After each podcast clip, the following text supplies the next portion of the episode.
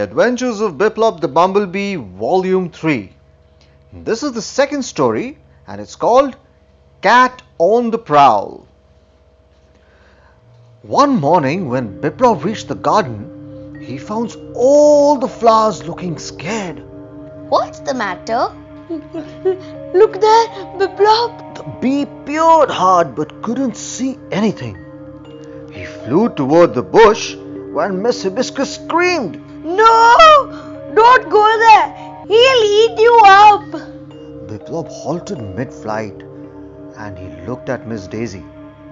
He trusted her. Biplop knew that she always stayed calm and did not overreact in any situation. Miss Daisy caught his eye and said, Just before dawn, Hibiscus noticed someone lurking near the edge of the garden. We heard the rustling of leaves but could not see anything as it was still dark. The sun rose, but the creature is still hiding in those bushes and hasn't come out. We only keep hearing these dreadful groans and grunts every now and then. and right on cue, there was a loud grunt from the bushes. Biplop was so startled that he jumped nearly five feet up. All the flowers too shook and screamed in fright. Okay, stay calm.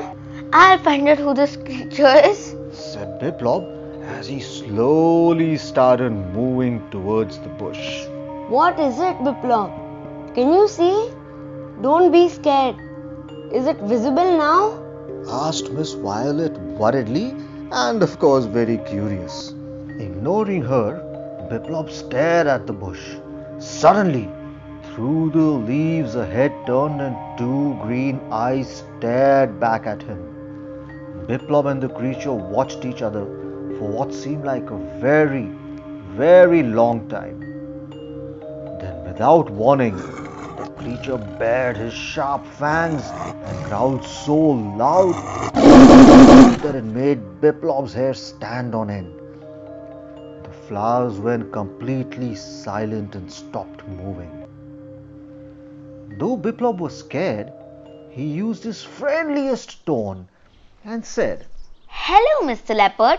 I am Biplop. Are you lost? Can I help you?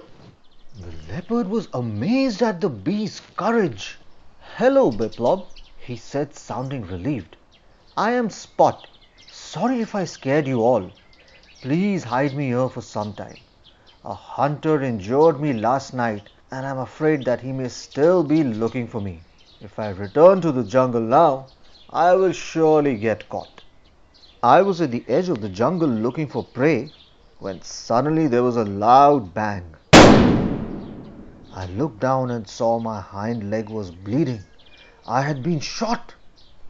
I somehow managed to drag myself through the fields and hid here in the garden, said Spot, grunting loudly in pain once again.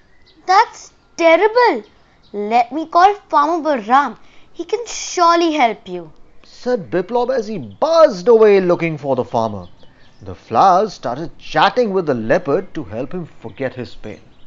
Meanwhile, Biplop reached Farmer Balram and told him what had happened with Spot. Farmer Balram was furious. How dare someone hunt animals in our forest? Just wait till I catch that cruel man, he said as they rushed to the garden. Farmer Balram approached Spot cautiously. Spot, I'm Farmer Balram. I'm a friend and I'm here to help you. I have been trained how to care for injured animals, said Farmer Balram as he gently lifted Spot's paw. The leopard winced and grunted loudly as Farmer Balram removed the bullet, dressed the wound, and gave him some medicines. What do we do? We cannot send Spot back in the jungle until his leg heals completely, said Farmer Balram. Biplop buzzed around thoughtfully before he suddenly spoke up. I have an idea. What if we keep Spot in the woods adjoining our fields on the other side? That way, whenever he senses any danger, he can come into the garden and hide right away. And if the hunter comes there looking for him, you can catch him. Hmm, That might just work, said Farmer Balram as Spot dozed peacefully in the safety of the garden. They explained their plan to the leopard, readily agreed to live in the wooded area near the fields instead of going back into the dense jungle. Over the next few weeks, Farmer Balram made sure Spot's leg healed well. Biplop too visited him daily to check on him. One fine morning, Spot came to the garden. Goodbye, my friends, he said to the flowers, Biplop and Farmer Balram. My leg is completely healed and it's time for me to get back to the jungle.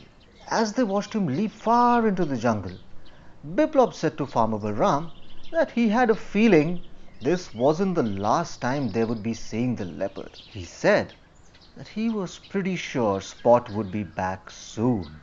So let's see in the next story if Biplop's feeling does come true and does Spot actually come back to their garden?